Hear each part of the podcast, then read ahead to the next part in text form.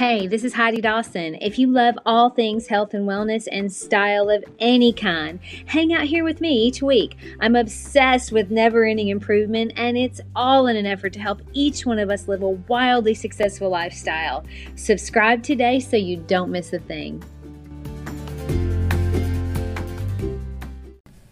Hi, guys. Welcome to episode 164 of the Wildly Successful Lifestyle Podcast. So, have you shared an episode with a friend lately? This might be a good one. Okay, have you ever decided you wanted something and it seemed a little out of reach at the moment? Maybe it's a certain car or to live in a certain neighborhood, or maybe you've decided you want to become something or do something.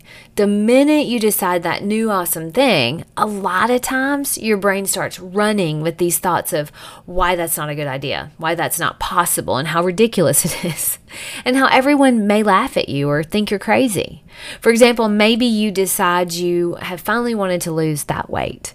Your brain will start throwing out all those old beliefs at you, like, well, you've always been overweight, or it runs in your family. You've tried it before and it failed every time. And by the way, you love sugar and chips too much. and it will be absolutely miserable if you try to lose weight. And anyway, you'll never be able to succeed. those are terrible thoughts. Have those thoughts ever won out for you? My guess is yeah, they have. I know they have for me. But here's the good news when you decide you want something and those thoughts and beliefs start coming forward and you're aware of them, I mean, they've probably always been there, but now that you've decided you want something, you want to change, those thoughts actually come into your awareness. Being conscious of them are it's really good because then you can do something about it. First of all, let me say this too that this is normal. It happens to everyone. Everyone's brain does it. I mean, our brain is designed to keep us safe and comfortable. and that's what it's doing by telling you to stay where you are, to stay in that safe, comfortable place. But here's the thing we have to get used to telling our brain no. We have to get used to saying, I'm in charge, brain. I get it. You want me safe. But what I want is for us to grow and to reach our full potential. And we can't do that doing the same things we're doing right now. So, brain, thank you, but I've got it from here. actually, this is what I want you to actually say Brain, I've got this. I'm overriding the thoughts you keep sending me, and we're going to get very comfortable with being uncomfortable because that's what it takes to get to the next level. If it weren't uncomfortable, then that means you're used to doing it. So you're not doing anything new. You aren't stepping out. You aren't growing. I'll give you an example for me. I'm, I am extremely comfortable on video. I've done lots of videos on my own and with Creation Studios.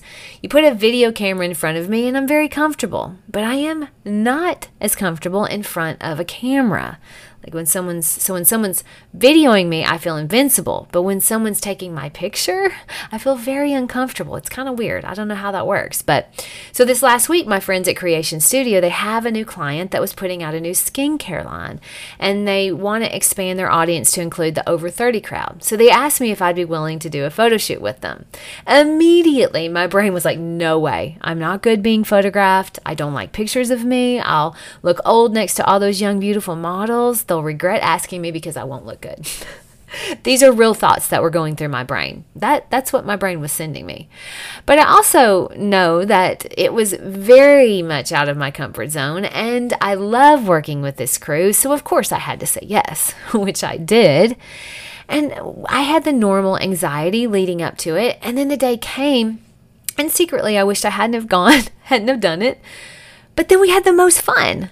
I met the coolest women and spent an entire day with inspiring, fun female entrepreneurs and models. And I couldn't have been happier that I said yes. I mean, I was really glad I did it. Saying yes to things that grow you, they help you get comfortable with discomfort and actually change the way your brain is wired.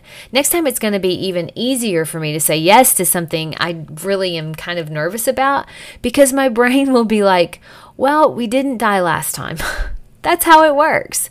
When we understand that we are not our thoughts, which means we control them, which means we can change them. So, how did I get myself past the thoughts my brain was sending? Well, every time a negative thought would pop up, I would I would just counter it. I'd say, well, I, am not going to overthink this.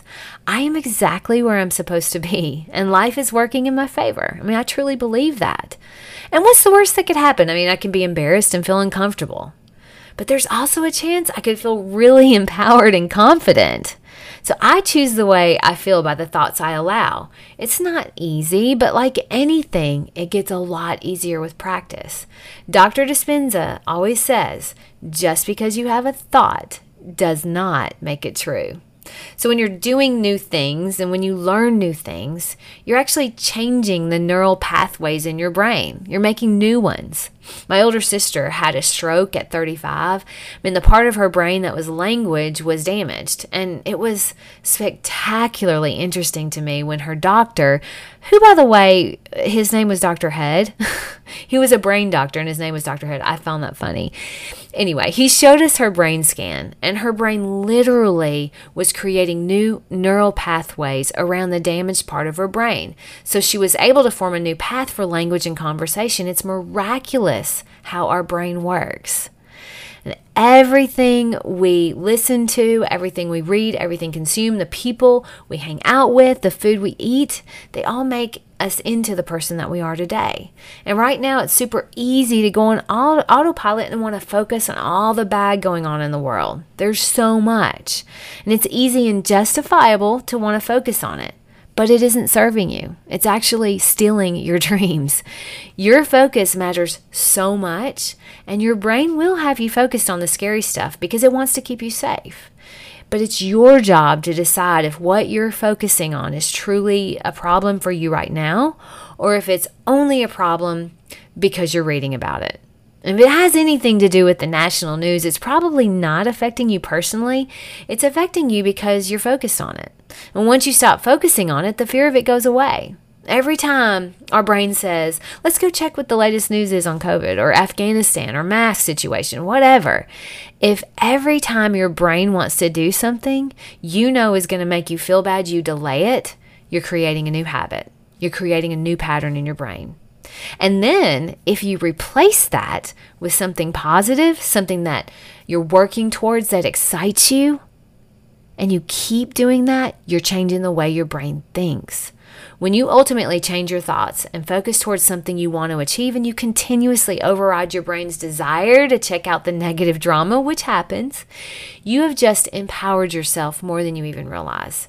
You actually physically will change your brain, which will absolutely change the trajectory of your life.